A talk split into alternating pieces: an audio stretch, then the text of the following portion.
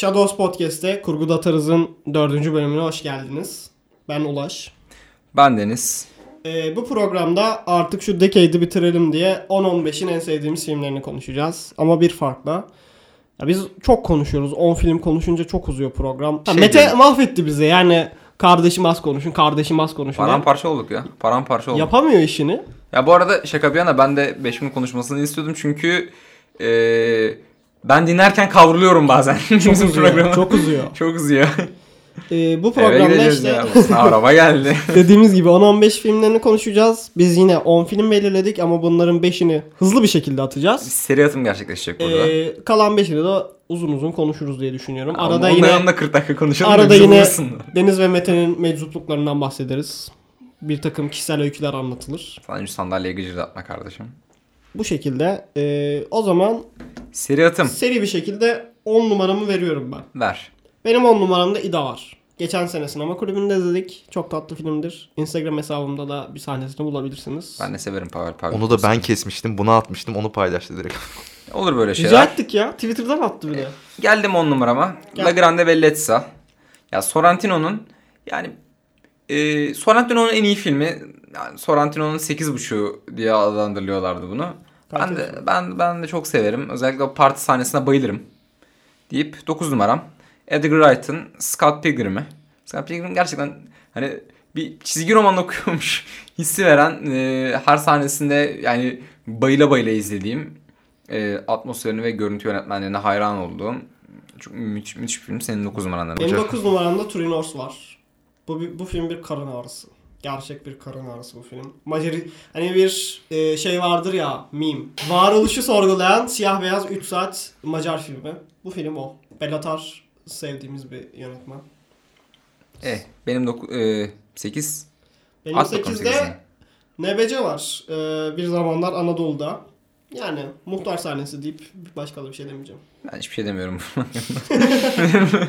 8'imde Ercan Kesal'la Ulaş Demir'in arasında bir Ercan Kesal'la aramdaki sürtüşmeyi ya ben bu programda Ercan Kesan'ın ismini almak istemiyordum. Siz çok istediniz. Yani beni azarladı geçen sene ama bunu ileriki programlarda teveccüh gösterilirse anlatırız. Çok daha boş bir hikayedir çünkü. Sipariş veriyorsun.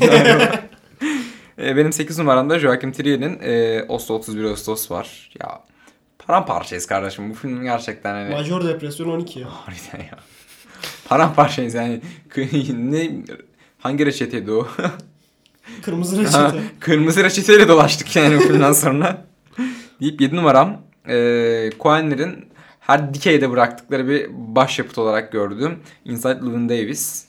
Gerçekten. Tam bir başarısız erkek öyküsü. Başarısız ve kırılgan erkek öyküsü. İnanılmaz iyi film. Hikaye aksın diye kediyi koymuşlar ya öylesine. Mükemmel bir film. Benim 7 numaramda The Skin I Live In var. Değişik bir film. Ee, Pedro Almodovar. tabii biraz deneyen bir film. Başarılı bulduğum bir film. Değişik bir yönetmendir. Severim. Yeni filmi çıkıyor Parallel Mothers diye. Gideriz beraber. Hiç heyecanlı değilim ama gideriz ya. Niye, niye gitmeyelim ki ya? Ee, Nişantaşı City Sinema'nın sevgili koltukları. 6 numaranda ne var? 6 numaramda Francesa var. Ya Francesa hani e, sanırım en çok empati yapabildiğim e, sinemada sinemaya gelmişti pandemiden sonra tekrar sinemada izleme şansına da eriştiğim. Yani beni büyüleyen, paramparça eden, güldüren, gülerken ağlatan filmlere ben bayılırım zaten.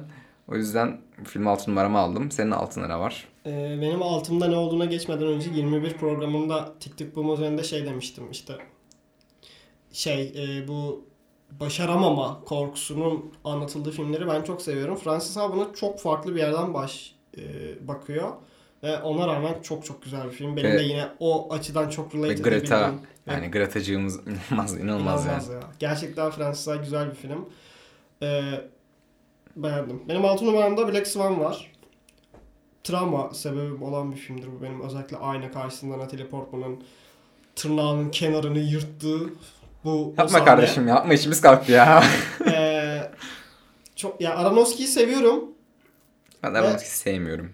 Sen rezil bir insansın. Ve Aronofsky'nin bence en iyi filmlerinden biri. Hani The Fountain'la birlikte. Onu zaten başka bir programda mutlaka bir yere sıkıştırırım. Adam. Fountain seviyor ya.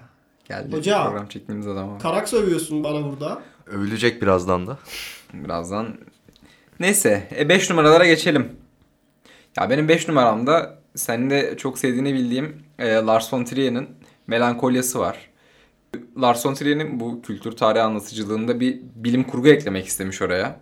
Ama bu bilim kurguyu e, alışık olduğumuz bilim kurgu ögelerini kullanmadan tamamen kendi stiliyle ve bize bunu böyle iliklerimize kadar o melankoliyi, o kendi kendi melankolisini aslında hissettirerek Chris'in dans üzerinden bize bu filmi e, anlatıyor. Ya filmin sonunda da o e, Lars von Trier'in kültürü erkek bedenine büründürüp onun da bir felaketten kendi kafasına sıkarak kaçtığını göstermesi ve sadece iki kadın bir çocuk bu e, bunu kabullenişleri, bu felaketi kabullenişleri e, Lars von Trier'in anlatısını kurduğu yerde bunun en göze çarpan ve en belirgin örneği olarak beni çok etkilemişti. E, yani bilmiyorum burada şey tartışmaları oldu ya çok fazla Lars von Trier bir kadın düşmanı mı Öyle. falan. Yani e, filmlerinin kadınlığa bakışı açısından ben öyle olduğunu düşünmüyorum. Tabii gerçek hayatta tanımadığım için kendisini çok bir fikir beyan, beyan edemem. Ama yani sette yaptığı şeyler konusunda evet. Ben de pek e, hoşnut değilim. Ama filmlerinin ben bakış açısının kadın düşmanlığı üzerine olduğunu düşünmüyorum. E, bu filmin de özellikle bunu çok güzel yansıttığını düşünüyorum. E, yani seviyorum Lars von Trier bir film çekse de gitsek izlesek de inşallah ölmez. Ya ölür muhtemelen çekemeden. Ben Melankolia'dan daha sonra bahsedeceğim. Benim listemde daha üst sırada. Yarın dünyaya meteor çarpıyor. Ne yaparsın bugün? Şu andan itibaren. Yarın Yani bunun filmini e, Adam McKay Don't Look Up'ta yaptı. Hiçbir şey yapmam sana. Boş boş oturup film izlerim büyük ihtimalle. Ne yapıyorsam aynısını yapıyorum. bir çay içer miyiz beraber? İçeriz. Sen ne yaparsın hocam? Hoca bilemiyorum ya. Yani aslında şey soracaktım. Son bir film izleyeceksiniz ne olur diye. Ha. Oo çok güzelmiş bu. Ben direkt Move Sank diyorum ya. Chunking Express. Move, Move Sank'ta da böyle bir anlatı vardı ya. e, sadece aşık olanların kaptığı pardon a- aşık olmadan seks yapanların kaptığı bir hastalık vardı Mo- Move Sank'ta. o da hani bazı insanların sonunu getiriyordu ve baş karakterlerin de hikayesinin bitimi gibi yani spoiler olacak baya da baş karakterlerin de hikayesi e, bitimi çok çarpıcıydı. Ya, sanırım Move Sank olur ya benim en sevdiğim film. Bu programda her bölümde Karax konuşulacak mı? Ona göre Konuşulacak e, da- Shadows kurumuyla olan Evet. kontratımı tekrar gözden Benim- geçir- geçireceğim. Sen zaten Chunking Express Ya attın bir sürü. Yapı olarak duygusal bir çocuğum beni biliyorsun. At 5 numaranı. Benim 5 numaramda Sezar Mastay var. Ee, Sezar Mastay bir hapishanede geçen senaryosu olan bir belgesel. Yani belgesel mi desem, kurgu mu desem çok karar veremiyorum. Filmi anlatayım.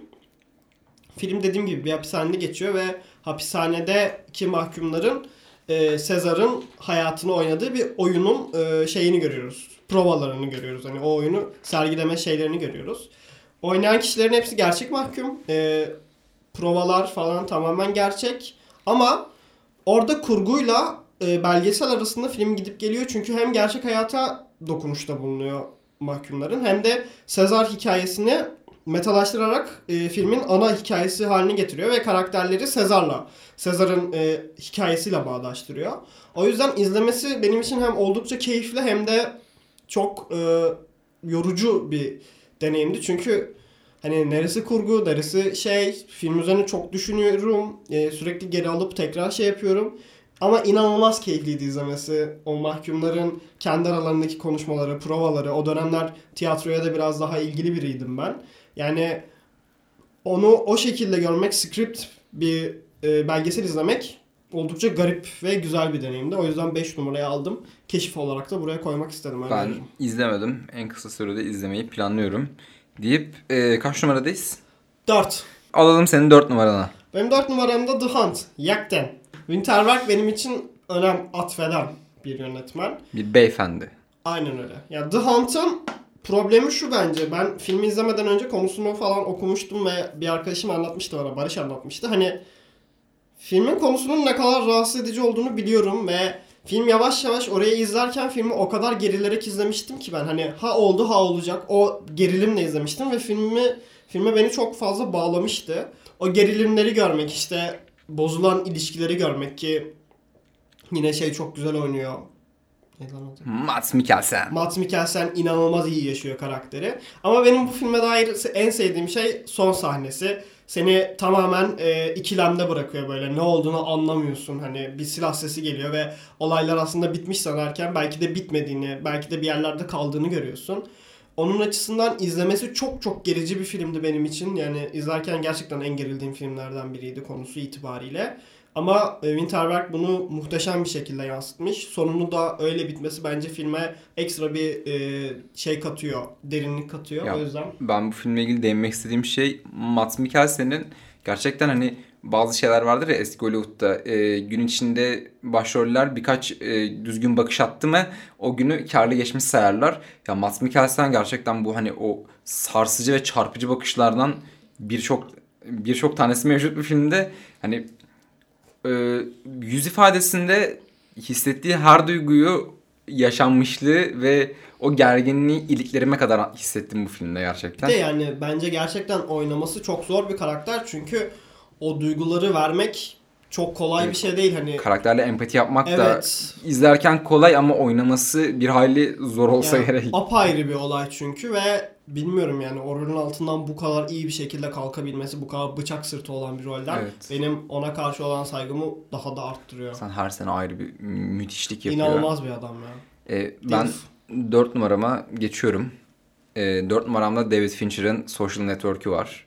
Ya bu filmi e, bahsetmeden önce filmin yapılışından ve David Fincher'ın aslında o kısıtlanmış şeyinden çıkarttığı şaheserden bahsetmek istiyorum.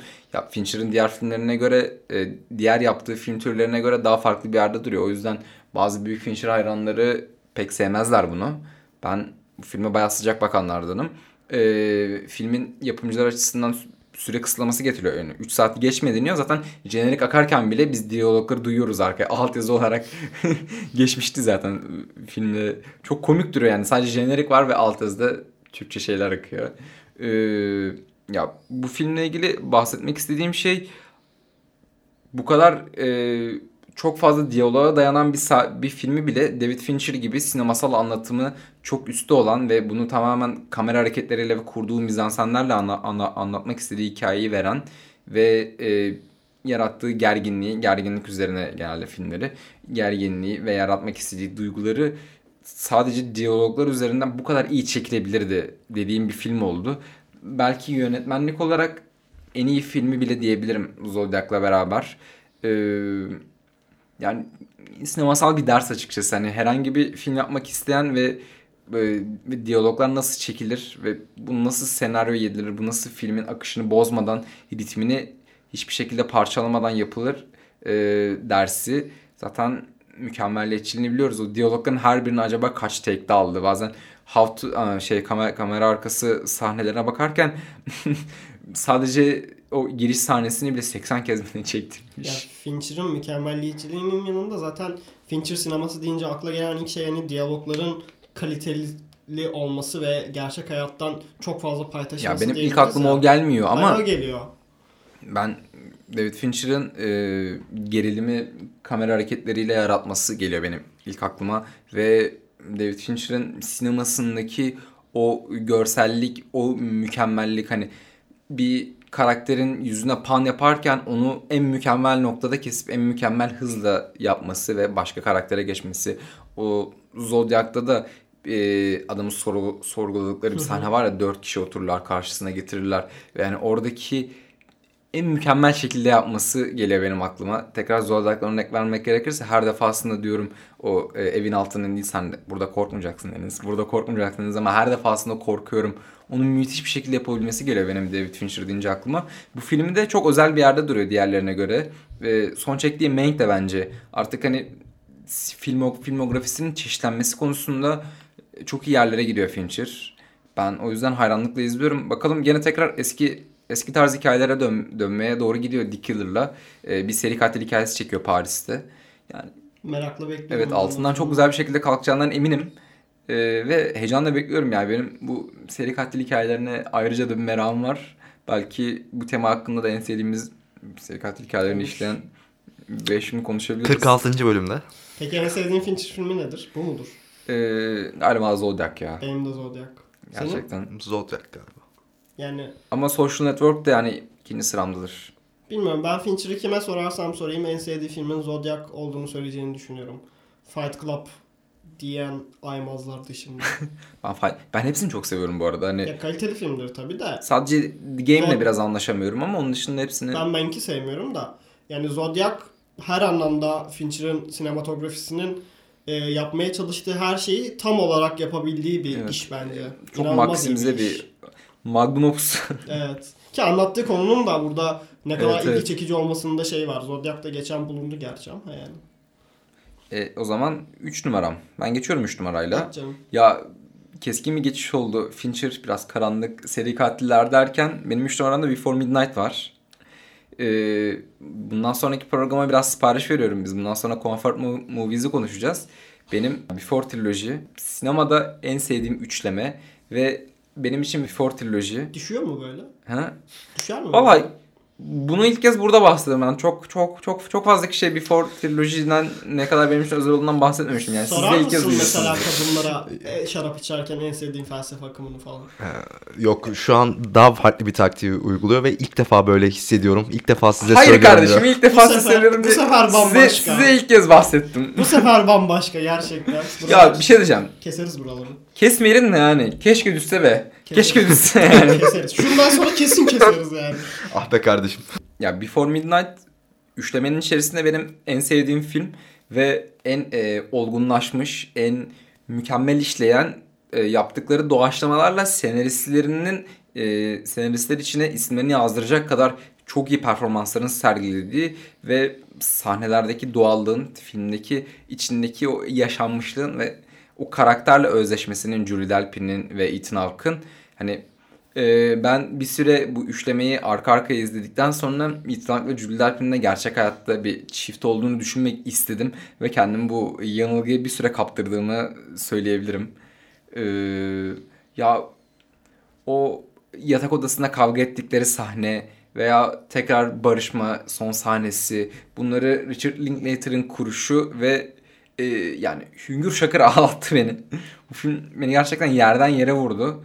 E, deyip Ben biraz konuşmak istiyorum Sen Before biraz Midnight konuş. hakkında. Yani Before Midnight aslında Before e, serisinin en gerçekçi ve soğuk filmi. Çünkü bir ilişkinin e, olması gerektiği şekilde veriyor. Hani Before Sunrise'da ve Sunset'te biraz daha büyülü bir şekilde onu verirken Before Midnight'ta daha e, gerçekçiliğe yaklaşıyor Linklater. E, ben bu filmi o yüzden sevmemiştim. Çünkü Before serisini ben hep işte gerçek hayatta yaşayamayacağımız e, sihirli anların bütünü O- olarak gördüm. bu rastgeleliğin ama Evet. Ee, Ama Before Midnight'ta her şeyin bu kadar gerçek olması ve e, bu kadar gerçek bir şekilde bozulması beni çok üzmüştü. O yüzden yani şey yapamadım çok fazla. Ne ne desem. Seviyorum ama yine de içimde bir buruklukla seviyorum. ben yani. de o burukluk beni alıp çok baş, çok başka yerlere götürdüğü için ayrıyeten seviyorum. Benim 3 numaramda Danla Mezon var Ozon'dan. Yani Ozon'u çok seven birisi değilim ben aslında ama yine e, Ah bu podcast'i biraz dinleyen kişi benim kurguyla gerçekliğin iç içe geçtiği filmleri sevdiğimi anlamıştır. Danla Mezon da öyle bir film. Hani bir hikaye yazmaya başlıyor aslında ana karakterdeki çocuk ve o hikayenin yavaş yavaş ortaya konuşunu görmeye başlıyoruz yan karakterler etrafında. Bir aile travmasına sebep oluyor. Aslında iki aile travmasına sebep oluyor çünkü iki aileyi birden ayırıyor. Ve çocuk biraz şey hani evil modunu çok iyi bir şekilde oynuyor. Ee, onun dışında Danne Mezon kafamı karıştıran, beni düşündüren ve izlemesi çok keyifli sürekli hani bir şeyleri çözmeye çalıştığım bir filmdi. Filmdeki ilişkilerin garipliği ve e, aynı zamanda biraz da gerçekçiliği beni çekmişti. Ozon Ozon'u sevmesem de Danne Mezon bence Ozon'u aşan bir iş olmuş. O yüzden Ya ben Ozon'u Güzel. çok seviyorum ve Ozon'un da e, 2010'dan itibaren çektiği filmlerdeki bu gözetleme temasının e, ana konu haline gelmesini ve aslında o gerçekliğin ve e, realitenin, o sanalın, o edebiyat dünyasının bir araya karışmasını bir yerden sonra takip etmemizi de istemiyor aslında. Tamamen kendimizi filme bırakıp o duyguları yaşayıp hani o en son sahnede de yeni bir şeye başlıyoruz ya. Trintignant'la oturuyorlar, e, bakıyorlar ve yeni bir kurguya başlıyoruz biz orada. E, ya bize bunun gerçekten çok güzel anlatıyor ama ben şu an ne konuşacağımı unuttum bir film hakkında. Film seni rahatsız hissettiriyor böyle yerinde oturtmuyor. Hani nasıl desem. Ben de mesela bir şey duygusu vardır. Sende var mı bilmiyorum ama bir şeyler olması gerektiğinden biraz daha farklı ilerlerse benim içimde çok büyük bir huzursuzluk olur. Ve bu filmde hiçbir şey olması gerektiği gibi ilerlemiyor. Ya evet, o da olması- bende çok derin bir huzursuzluk O- yaratıyor. olması gereken bir şey de yok ya aslında bizim o algımızı kırmaya çalışıyor Evet. ya orada ve e, baş karakterle nereye kadar empati yapabiliyoruz? Yani empati yapıyoruz. Adam gidiyor arkadaşın annesine soruyor. Yani kaliteli bir film. güzel güzel ben de severim ama yani ilk onuma almam galiba. Zaten almadım da burada. Bir laf attım sana. Ufak Ya bir zaten laf biraz sinema bilsen Enes'le Matrix konuşmazsınız. Yani biraz hayattan anlasam Enes'e 10 güne Şalgam kokusu geçti mi yerdeki? Geçti diyelim. Geçmiş olsun. e, at iki numaranı. Ee, benim iki numaramda Melankoliya var. Deniz sen daha önce konuştun burada. Ben şimdiye sakladım. Yani her programda Lars von Trier konuşmayacağım. Önce bundan bahsetmek istiyorum. İkinci olarak Melankoliya aslında Lars von Trier'in işte depresyon üçlemesinin son filmi zaten. Ve tamamen depresyon bence film. Hani filmde şeyi çok net bir şekilde görebiliyoruz. Ee, Kirsten Dunst'ın oynadığı karakter depresyonu temsil ediyor.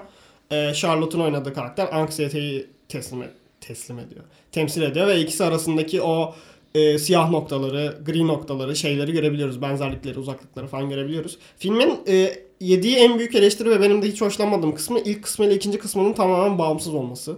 Bence. Çünkü Hani filmi çok koparıyor ki Lars von Trier'in belki bunu bilinçli bir tercih olarak yaptığını da düşündürtüyor bana. Ya, bence de bilinçli bir tercih olarak yaptık ki ben e, ikinci kısmı daha çok sevenlerdenim. Ben de ikinci Kendi- kısmı daha çok sevenlerden. kendi ana, anlatmak istediği şeyi daha net bir şekilde orada bağdaştırıyor. İlkinde bize bir filmi hazırlıyor.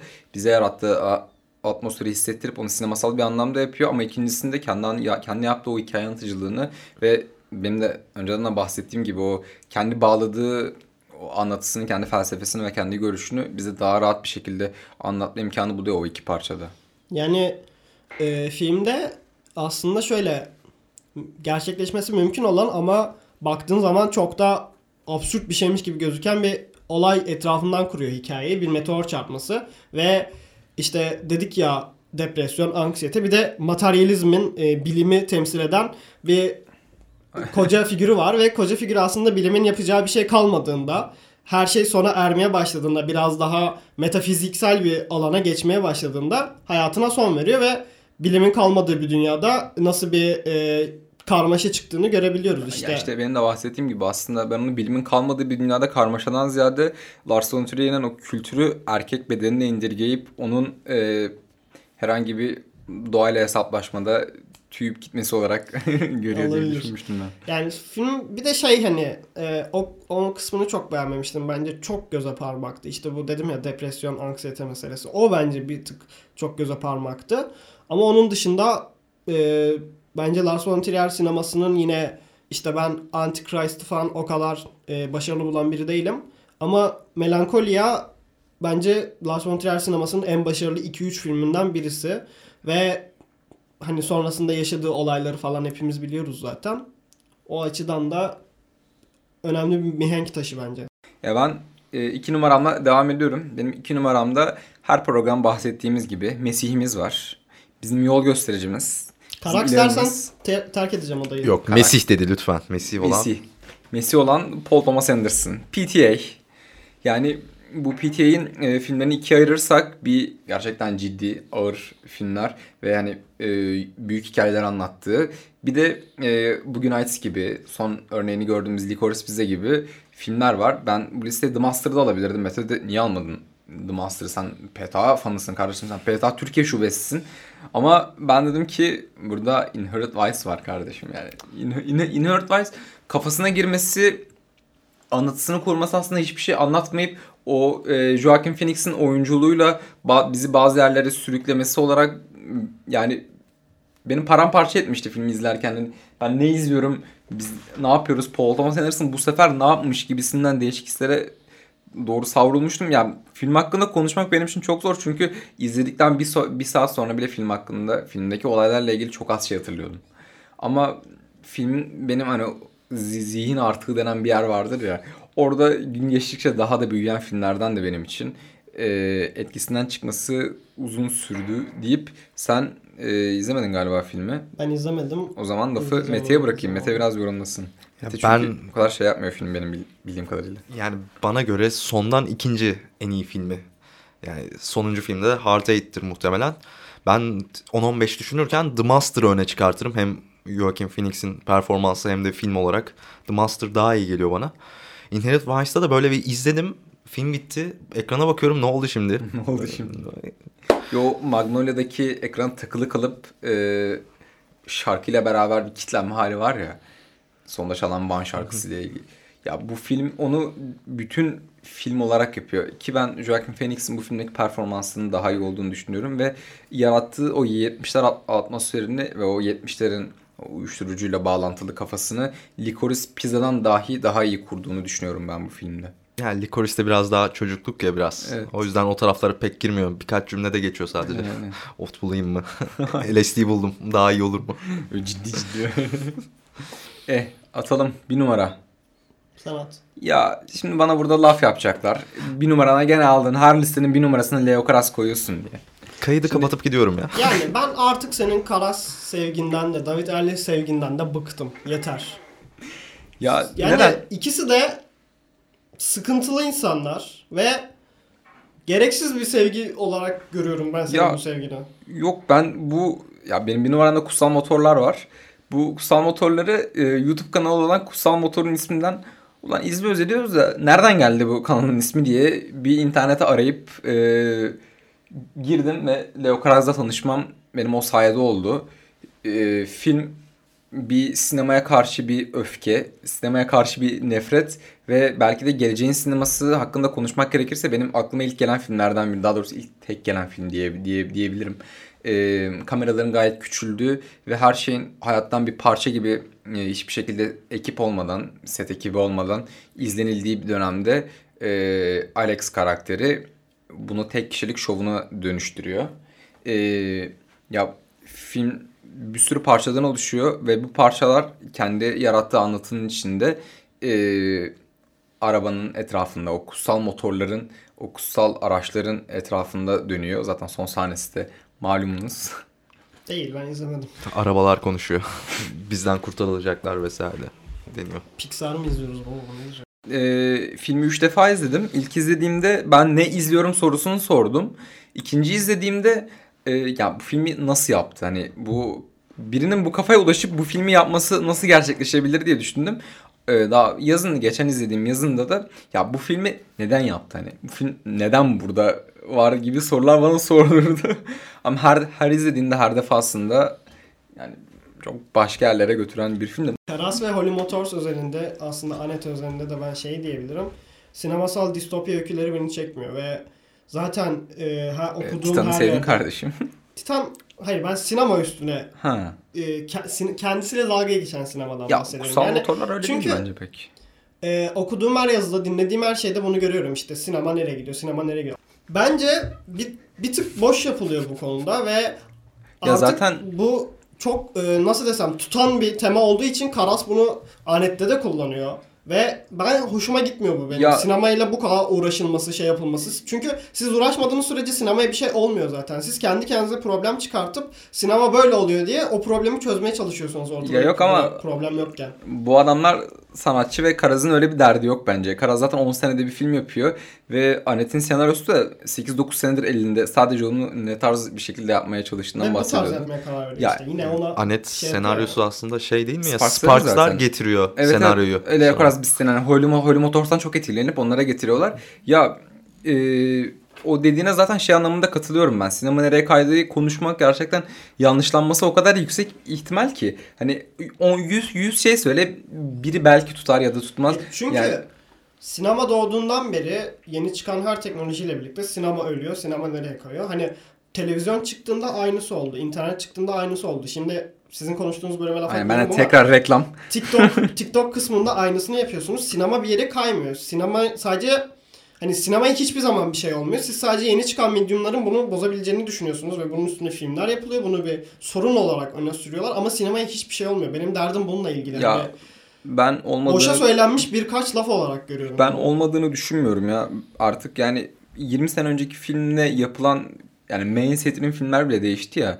E, blockbuster dediğimiz ve hani sanat filmi diye adlandırdığımız şeyler bile aslında çok başka. Hani anlatı üzerine kurdukları şeyi bu sefer e, daha sinema üzerine, biçimle anlatıyı biraz daha terk edip sinema üzerine kurmaya başladılar. İşte bunun sebebi de e, sinema nereye gidiyor üzerine olan kaygıları. Mesela Annette'de bunu görebiliyorsun işte dediniz ya TikTok videolarına gösterilmiş en iyi TikTok videonun olduğu bir dönemde çekilebilecek sinema filmi diye. Hani e, Karas bunun kaygısını çok yaşayan biri değil ama şey yani nasıl desem buna bir tepki olarak yeni bir sinema türü ortaya çıkarıyor. Televizyona tepki olarak yeni bir sinema ortaya çıkıyor. Aslında bu ortada bir sorun yokken bir sorun çıkarılıyor ve o soruna tepki olarak sinema yeni bir eraya giriyor. Ben o şekilde görüyorum. Aslında o medium değiştirmiyor sinemayı. Ya O medium'dan korkan, kaygılanan yönetmenler, sinemanın içindeki kişiler sinemayı değiştiriyor. ben o korkunun boş yere olduğunu düşünmüyorum açıkçası. Çünkü eğer belli bir tepkisellik olmasaydı içinde daha doğrusu sanatın içinde bu o tepkisellik olmasa devamlılıklarını sağlamak bana mümkün değil gibi geliyor.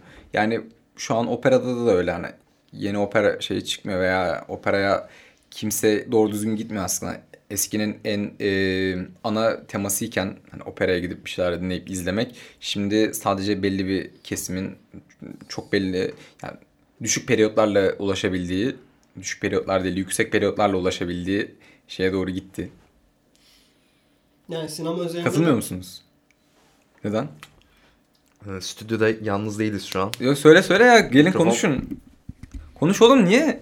Biz de hani bir şey demiyor. Bu arada şey burayı koyalım da hani öyle dediğimiz doğrudur veya dediğimiz şeydir diyemiyorum. Sadece tartışıyoruz yani konuşmak hoşumuza gidiyor öyle. Merhaba ben programın sıkı takipçisi Ceren Yalçın. Ee, bugün seyirci olarak katıldım ama fikrim soruldu.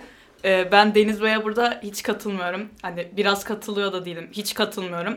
Öncelikle opera benim bildiğim kadarıyla eskiden de sadece yüksek kesimin ulaşabildiği Ya.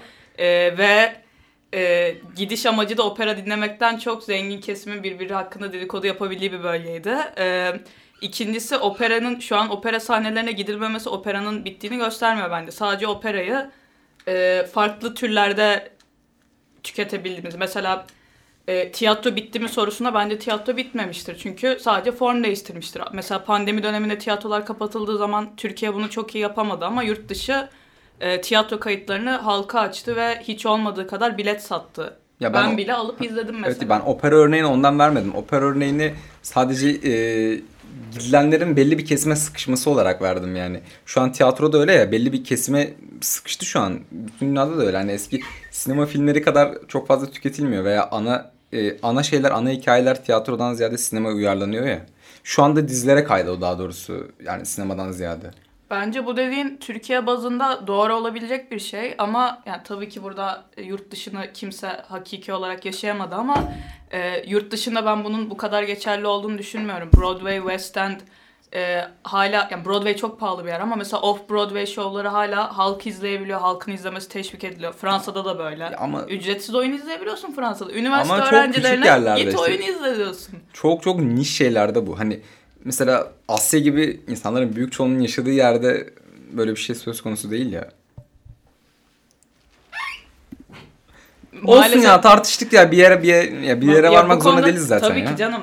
Yani orta yol ben mainstream'de tiyatronun öldüğünü düşünmüyorum ama. Ben de ben de düşünmüyorum ya. Hani ben öldü diye bir şey demedim zaten. Aslında e, sinema üzerinde şey Yeşilçam'dan bahsederek şey yapacağım. Yönetmenler kendileri öldürüyor. Hani hep şey konuşulur ya televizyon televiz hep konuşulmaz gerçi de. Yani şey duymuşsundur. Televizyon Yeşilçam'ı öldürdü çünkü ailelerin artık filme gitmesi azaldı. Kadınlar gitmiyor diye. Yeşilçam'ı televizyon öldürmedi. Yeşilçam'ı kadınlar nasıl olsa filme gelmiyor diye seks filmi yapan yapımcılar, prodüktörler öldürdü. Bunu deyip kendi bir numarama geçmek istiyorum. Benim bir numaramda Ansandis var. Ansandis Villeneuve'ın aslında Hollywood'a giriş filmi ve ağır bir hikaye. Bir tiyatro metninden uyarlanıyor Evet şu an. evet. Yani Ansandis aşırı ağır bir hikaye ve izlemesi... Ben hep izlemesi zor filmleri seçtim burada. Niye bilmiyorum. Hani Sen seviyorsun buzdolabı taşımayı tabii sırtında. Ansandis benim için bir artı bir eşittir bir yani. O kadar diyeceğim. Başka da hiçbir şey demeyeceğim. Hani göçmenlik, savaş ve insanın ne kadar zalimleşebileceği kendi türüne karşı bu üçünü bir potada eritip çok iyi bir şekilde veriyor ve aynı zamanda Batı'nın iki yüzlülüğünü de bir şekilde filmin bir yerlerine sıkıştırıyor. Ama yine de dediğim gibi travmatik bir film ve bir artı bir eşittir bir diyerek ben başka hiçbir şey demek istemiyorum. Ya ben Filorok gibi sürekli Sofokles Sofokles diyorum da zaten bu en bariz örneği direkt e, Kral Ödipus tragedisinden alıp e, bunu günümüze ve Orta Doğu'ya uyarlıyor e, Denis Villeneuve ve bunu çok güzel bir şekilde anlatıyor. Ya film evet o kafaya girdikten sonra bunun bir tragedyanın uyarlaması olduğunu izleme izlem, izlediğimi anladıktan sonra beni o kadar cezbetmedi açıkçası. Ama Denis Villeneuve'ın belki de en iyi filmlerinden biri gerçekten hani e, Ya sıyırmadan önce yaptığı Evet, en iyi evet. film işte. ya eline düzgün senaryo bence az geçiyor Denis Villeneuve'ın. Ya anlattığı şeylerde gerçekten at- atmosferler ve anlatış şekli çok iyi. Ama ben Sicario dışında eline düzgün senaryonun o kadar fazla geçtiğini düşünmüyorum. Bu o nadir örneklerden biri. Yani ben filmi seviyorum ya o yüzden. Aa Sandis güzel bir film. Eh, Yine 50 dakikayı bulduk. 45 gene 50 dakika bulduk ama bunun Bayağı bir kısmı kurgusu kesildi. daha fazla. O zaman bir veda edelim. Ee, bu bölümün de sonuna geldik bu şekilde. 5 film konuşmak hem daha Evet evet daha detaylı daha, şey, güzel detaylı konuşabiliyoruz. Benim de içime daha fazla sindi. Hem de benim de içime daha fazla sindi. Çünkü daha oturaklı bir şekilde oldu. O yüzden bundan sonra böyle devam ederiz. E, 10 film Yine- adam olana çok bile zaten. Sitelerin kalanlar Letterboxd'dan ulaşabilirsiniz. Linkini atarız. Mete Kaan Özden'in Instagram adresi Mete Evet. Kaan OZD. Siyah beyaz her türlü fotoğraf için tekrar ulaşabilirsiniz. Konser, kendisine. etkinlik, bütün fotoğraflar için iletişime Fotoğraf çekim geçebilirsiniz. e, atölyeleri için. Lightroom'da, Birebir. Lightroom'da Black and White preset nasıl basılır atölyesi için. Çünkü zor bir işlem. Mete Kaan Özlü'ye ulaşabilirsiniz. Yeter bu Ee, kadar yeter. Kapa, bu kadar. kapa artık kapa. Dinlediğiniz için teşekkür ederiz. Hoşçakalın.